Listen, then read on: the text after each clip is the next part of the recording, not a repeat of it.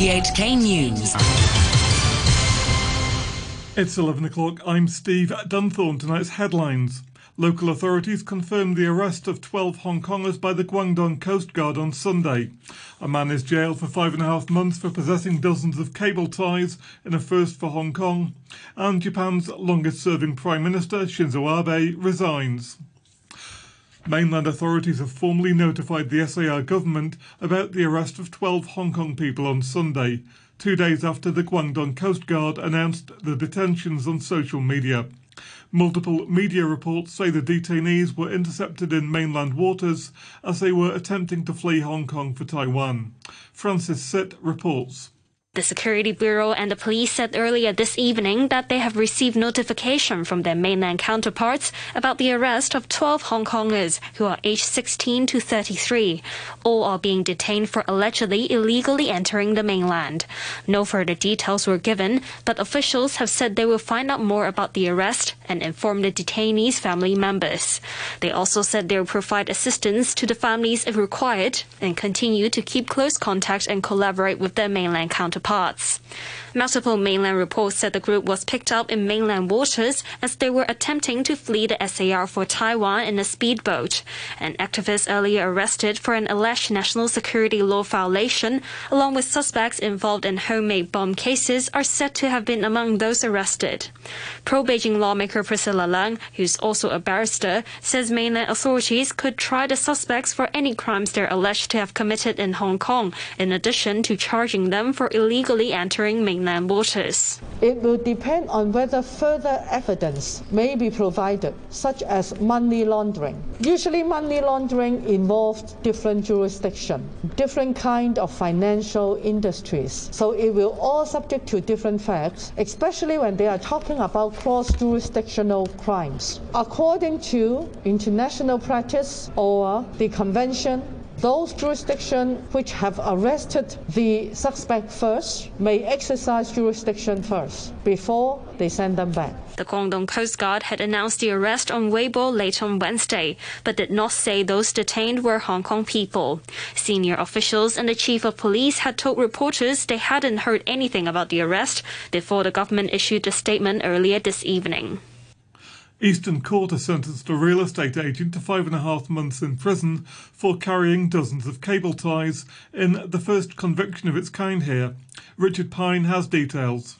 Chan Chun Kit was arrested on November the 2nd last year amid a chaotic pro democracy protest. Police said he was carrying 48 6 inch long cable ties, and Eastern Court Magistrate Chan K Hong agreed with the prosecution that the irrefutable reason why the real estate agent had so many of them was that he was going to use them for illegal purposes to bind metal railings together, to block traffic, or to harm people. He said a deterrent sentence was needed and decided on a prison term of five and a half months for possessing an offensive weapon or other instrument fit for unlawful purposes. He said the defendant had worked in concert with others to commit crimes, and the people shouldn't be affected by this bully. The wife of a coronavirus patient who died in hospital yesterday has been confirmed to have the disease, along with the couple's son and daughter. She's among 13 new cases today, 10 of which are locally transmitted. The 54 year old woman, whose husband passed away in Chung Hospital, is one of three people whose source of infection is listed as unknown by the Centre for Health Protection. The centre's Dr. Chuang Shuk Kwan says the patient delivered food for Food Panda, but customers shouldn't be too worried. The food delivery process is very short and they usually packaged and she's wearing masks during the delivery, so we don't consider those customers as close contacts. Japan's longest serving Prime Minister Shinzo Abe has announced he is stepping down because of persistent health problems. The 65 year old said he would remain in office until a successor was chosen. More from the BBC's Celia Hatton. Bowing before reporters, Shinzo Abe confirmed rumours that had been swirling around Tokyo for weeks. His health had declined, he said, and he no longer had the strength to serve as Japan's leader. Just last week, he became the country's longest continually serving prime minister. But he admitted that it pained him he didn't fulfill his core pledges, forcing North Korea to return Japanese citizens abducted decades ago, sorting out a territorial dispute with Russia, or overhauling Japan's constitution to give more power to the military. You're tuned to RTHK. The time is five minutes past 11. Back locally, and the government says it won't be judging the effectiveness of its planned citywide coronavirus testing scheme by the number of participants it attracts. Officials today announced details of the programme, saying more than 140 locations across the city, such as schools, sports centres, and community halls, would be used as testing centres. Civil Service Chief Patrick Nip has set no concrete target for the initiative. So we do not set a target, but we believe that the more people coming forward, of course, we could be able to identify more asymptomatic cases in the community, or we could have an estimation about the situation in the community. I don't think that you need to measure the effectiveness of the program by sticking to a particular figures about the number of people coming forward to be tested. Some Mongkok residents have reacted angrily to the news that the government will be using MacPherson Stadium on Nelson Street as a COVID testing centre. They're worried that the virus could spread to residential buildings in the densely populated area. Mr. Koo is a vice chairman of the owners committee of a nearby block when the stadium having some events that using the smoke effect when the smoke effect was happening in the stadium they will leak out to the surrounding and even that affect our residents particularly at the middle or lower part of the tower the Privacy Commissioner says the citywide test complies with personal data laws and there's no suggestion that any specimens, results or data would be sent outside the SAR. Social distancing regulations were eased today with dine-in hours extended at restaurants and cinemas and beauty parlours reopening their doors. People exercising outside no longer have to wear a mask. But despite this, many people exercising at Victoria Park today nonetheless chose to keep their masks on. Wang Yin Ting reports.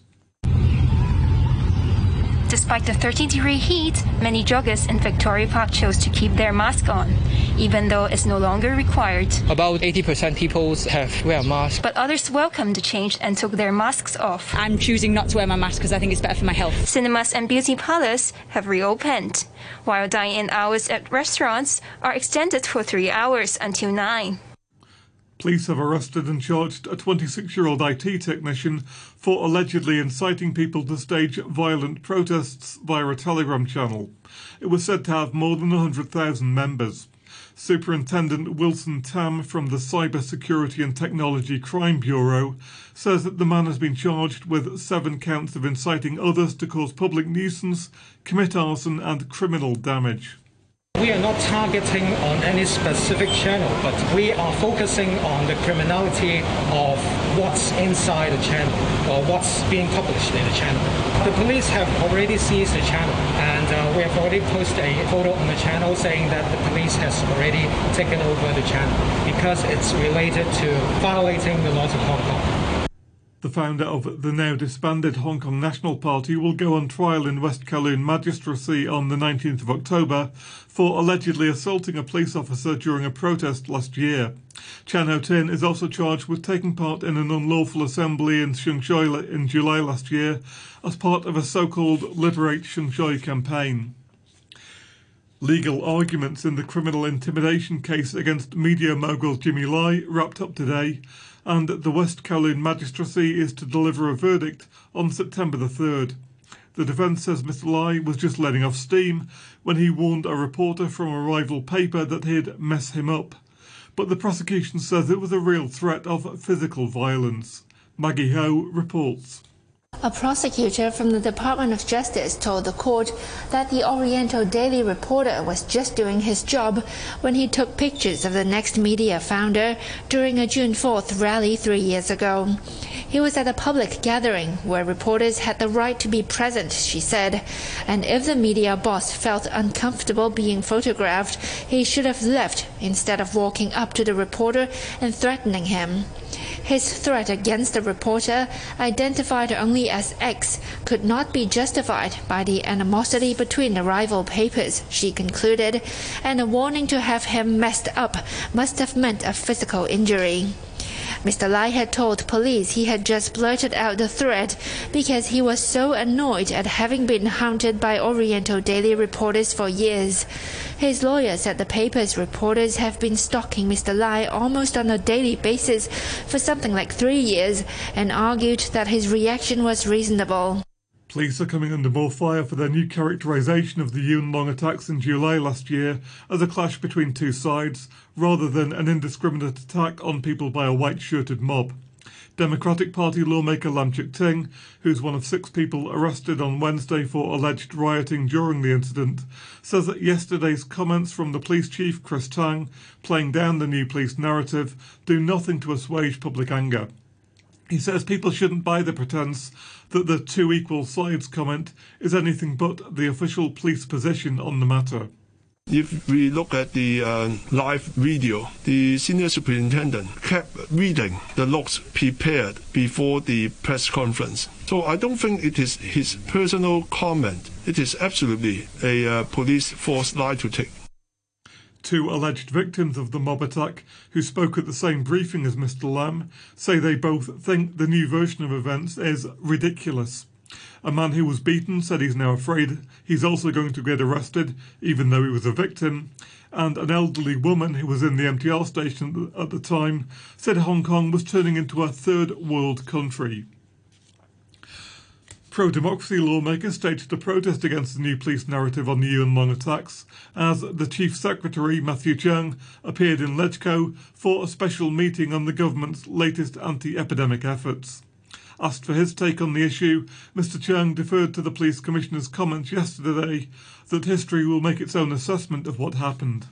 The Commissioner for Police explained clearly, I have nothing further to add except the point that all the evidence must be presented in court any prosecution must be based on facts and evidence. So it's entirely really up to the court to make a decision. I'm sure, given judicial independence in Hong Kong, there will be a fair trial. During the LegCo meeting itself, Mr. Cheung again rejected calls by some pro establishment parties to introduce a so called health code system within Hong Kong. The idea is to require people to present electronic proof of a recent negative COVID test before they're allowed to enter public spaces like restaurants or shopping malls. But Mr. Cheung followed his boss, Carrie Lam, in dismissing the idea. He stressed that the system would only be used for cross border travel to be implemented once the COVID situation is under control. But speaking through an interpreter, he gave assurances that people's data would not be misused. For the health code, as I said, it will purely be for uh, facilitating uh, cross-boundary travels. If you don't want the government to have your information, then you choose you can choose not to cross the boundary. So the choice is entirely yours. If you want uh, to use the health code to, uh, cross boundary, of course we have to pass on the information to the other authorities. Otherwise, how can we do that? Mr. Cheung also says the government's planning to unveil a third round of COVID relief measures next month, but wouldn't say if this would include more cash handouts. HSBC has raised its economic growth forecast for China from 1.7 to 2.4%, saying its economic recovery from the pandemic has been better than expected. Analysts at the bank say although private consumption across the border is likely to lag, infrastructure and property investment will be able to drive economic growth for the remainder of the year. It says fourth quarter GDP growth could reach a pre pandemic level of 6.2%. Now, sport, and with a look ahead to the weekend's football action, here's BBC Global Sports' John Bennett. The domestic season in England ended on the first day of August with Arsenal's FA Cup final victory against Chelsea. And now the new campaign kicks back into action at the end of the same month, with Arsenal returning to Wembley to take on Premier League champions Liverpool in the traditional season opener, the Community Shield. With two weeks to go until the first Premier League games, it may be too early to judge the readiness of these two teams, but it's Liverpool who, of course, go into the match in a position of strength. They won the title last season by a remarkable 18 points, and understandably, they haven't made any big changes to the squad. Greek left back Kostas Tsimikas is the only new arrival. Meanwhile, Arsenal were way down in eighth place last season, and they're undergoing a rebuild under promising young coach Mikel Arteta, buoyed by that FA Cup success. Willian is a new signing from Chelsea, and there are more to come. On Sunday night in Spain, there's another big game, the Women's Champions League final. Lyon are aiming to win the title for a fifth time in a row. Their opponents, Wolfsburg, haven't won it since 2014. They beat Lyon in the final in 2013. A reminder of our top stories tonight. Local authorities confirmed the arrest of 12 Hong Kongers by the Guangdong Coast Guard on Sunday. A man is jailed for five and a half months for possessing dozens of cable ties in a first for Hong Kong. And Japan's longest serving Prime Minister, Shinzo Abe, resigns. The news from RTHK. RTHK Radio 3. It's time now to look at stories covered in this evening's News Wrap programme. The chairman of the Journalists Association, Chris Yeung, says he's deeply concerned by Carrie Lam's comments that the local media should rectify its mistakes in the wake of the anti government protest last year. The chief executive also said in an interview with Phoenix TV that she'll work to stop any dissent from civil servants and promote national education among the city's youth. Mr. Yeung says her comments suggest the government could introduce new legislation to rein in the press. He spoke to Violet Wong.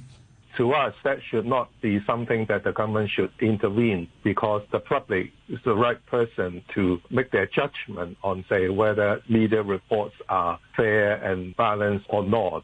And she seems to give indications that the government would introduce perhaps laws or regulations or through other means to put more control on media, which will be damaging to press freedom.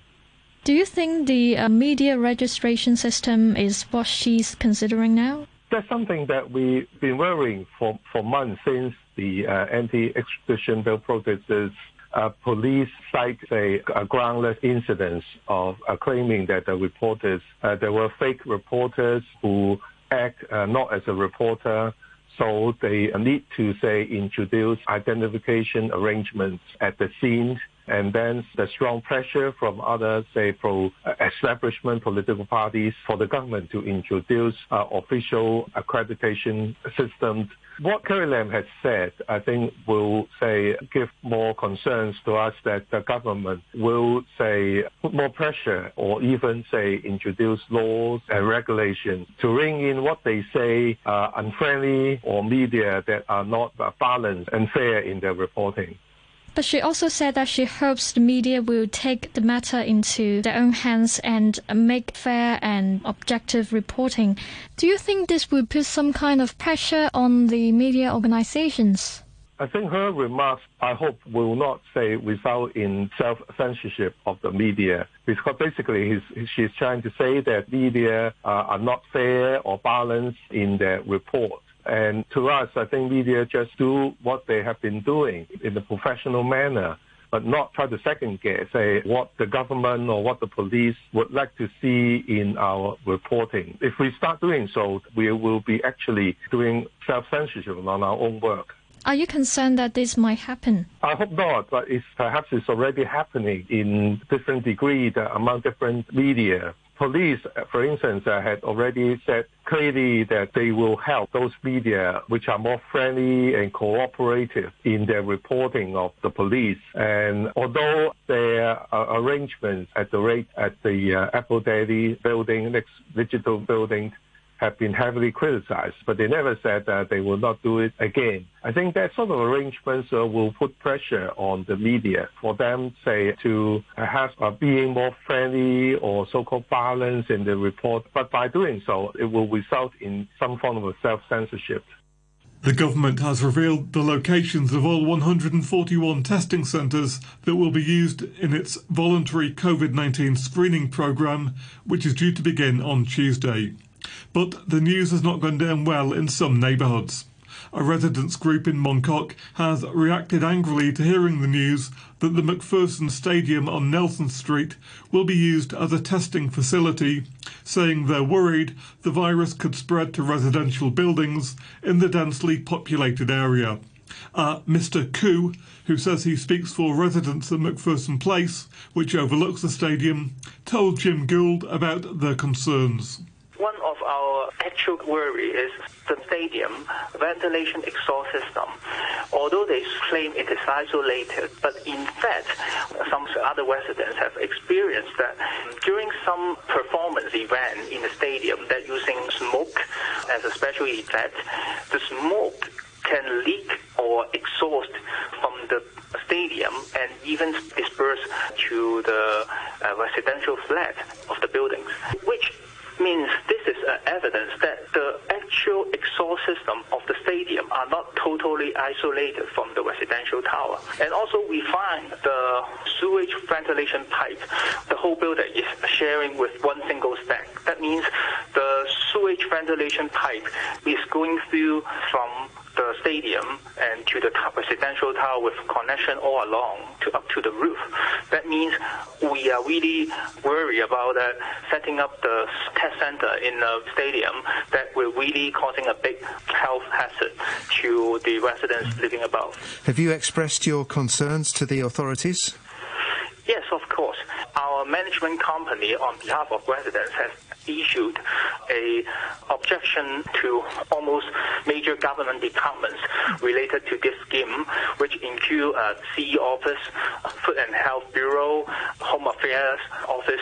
Have, have At you the had, end, did you get any response? Yes, at the end, only uh, Home Affairs officers from Home Affairs office has called back and uh, to us. They also claim they haven't received any information, in detailed information from health department, and they are not asked to do any inquiry or consultation in the community. Why they calling back is just because they received our letter of objection, so they call us to ask us what's our opinion. So after we verbally voice out our concern and worry and objection, after like a, one day, they come back to us with a just a WhatsApp test. It's not a formal letter or a formal email. So the message from the government, probably the health department, related department through Home Affairs Office, this message basically uh, is make us infuriated because in that message, first they just stress that the health and safety of the visitors to the test center and the medical personnel in the test center are very safe. Their safety are well secured because the stadium has good ventilation. That's all sort of uh, reasons, so that they are considering to take this stadium uh, as one of uh, the, the uh, test center. Restaurants have served their first dinner sittings in more than six weeks after social distancing measures were relaxed to allow eateries to stay open until 9 pm. A spike in local coronavirus cases had seen the government order restaurants to shut at 6 pm in mid July. RTHK's Jimmy Choi was in Wan Chai and told Annemarie Evans that diners were taking advantage of the opportunity to enjoy an evening meal. Quite a few people have quickly adjusted to the new uh, relaxation, and they have been eating the meals in restaurants after 6 p.m. So right in front of me is an Italian restaurant on Johnson Road, and quite a good number of people are already in there enjoying the feast. I've just spoke to a number of staff working there, and they told me that half of the seats in the restaurants are now taken. So that's about 15 people there.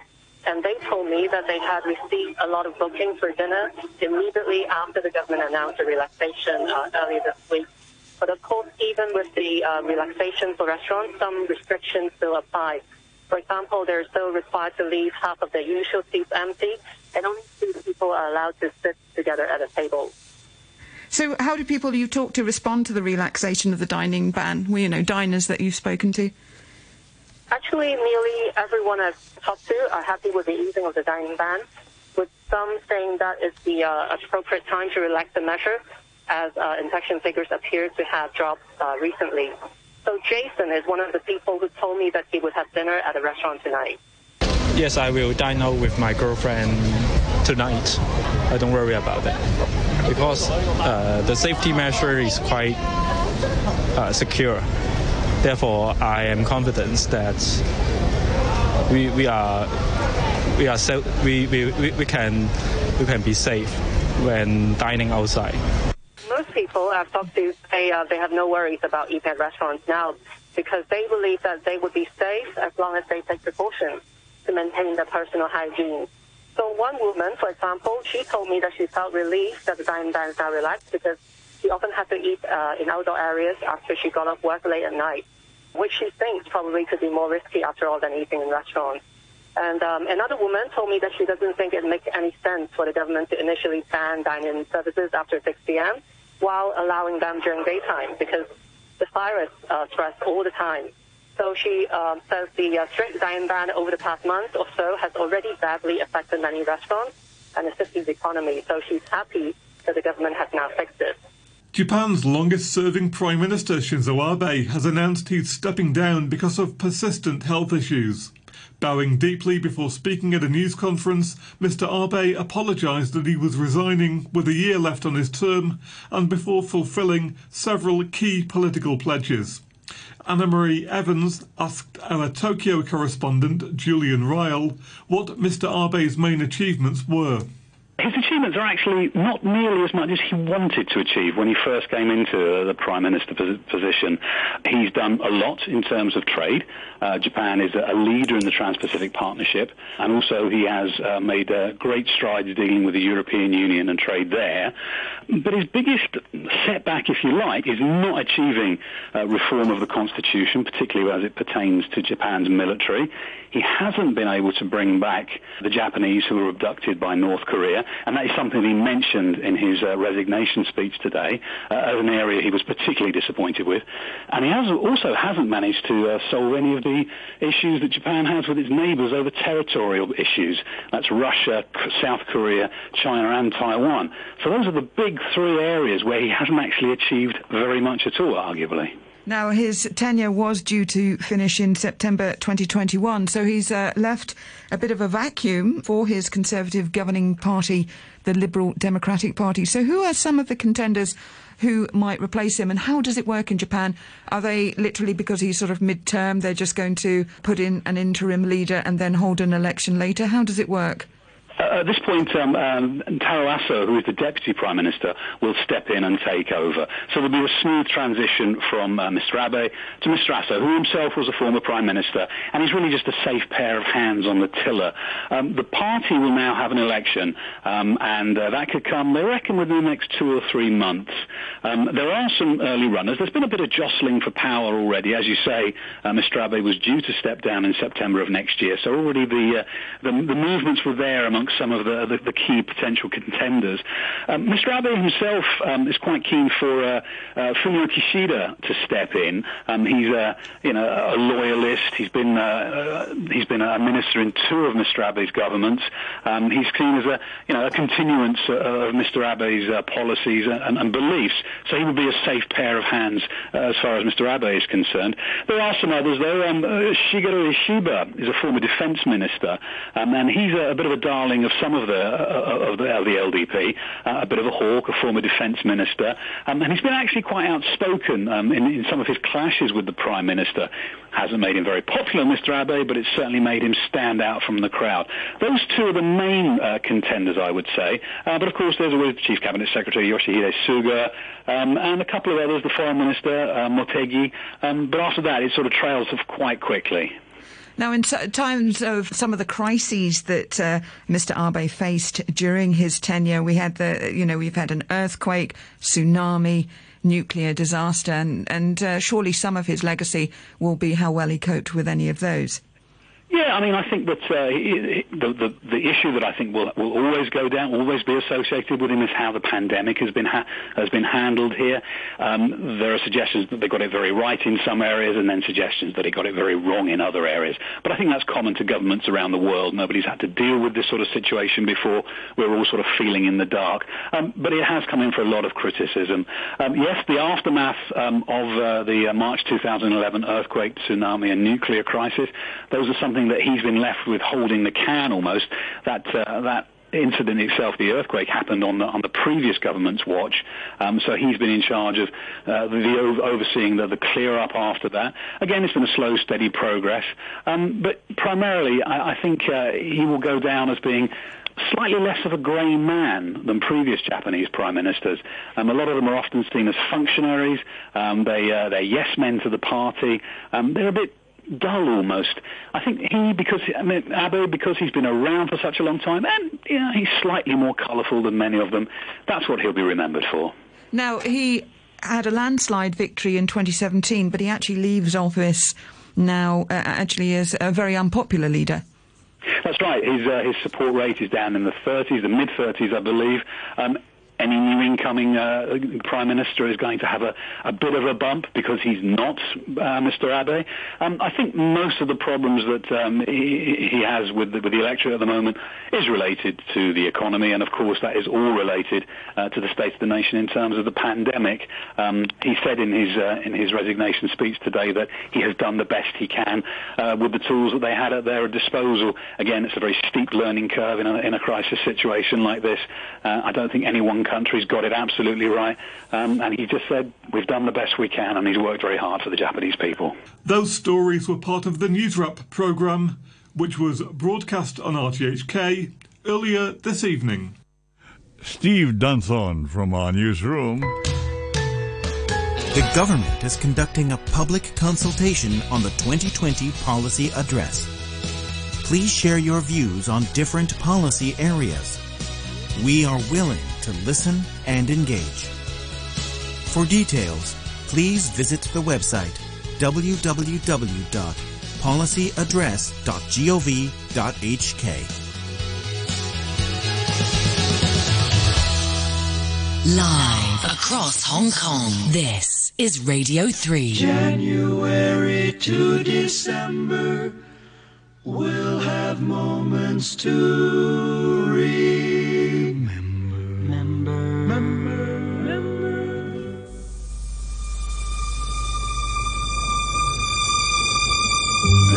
the time. Time to relax. Time to take it easy at this time and enjoy the music from now until 1 a.m. with yours truly, Ray Cordero.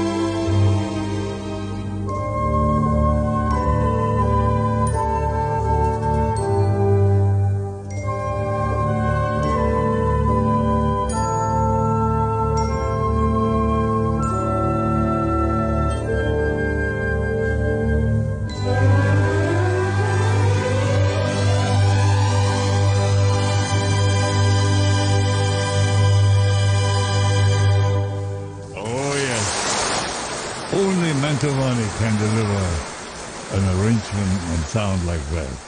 Some enchanted evening nostalgia, all the way with Uncle Ray. And now let's proceed.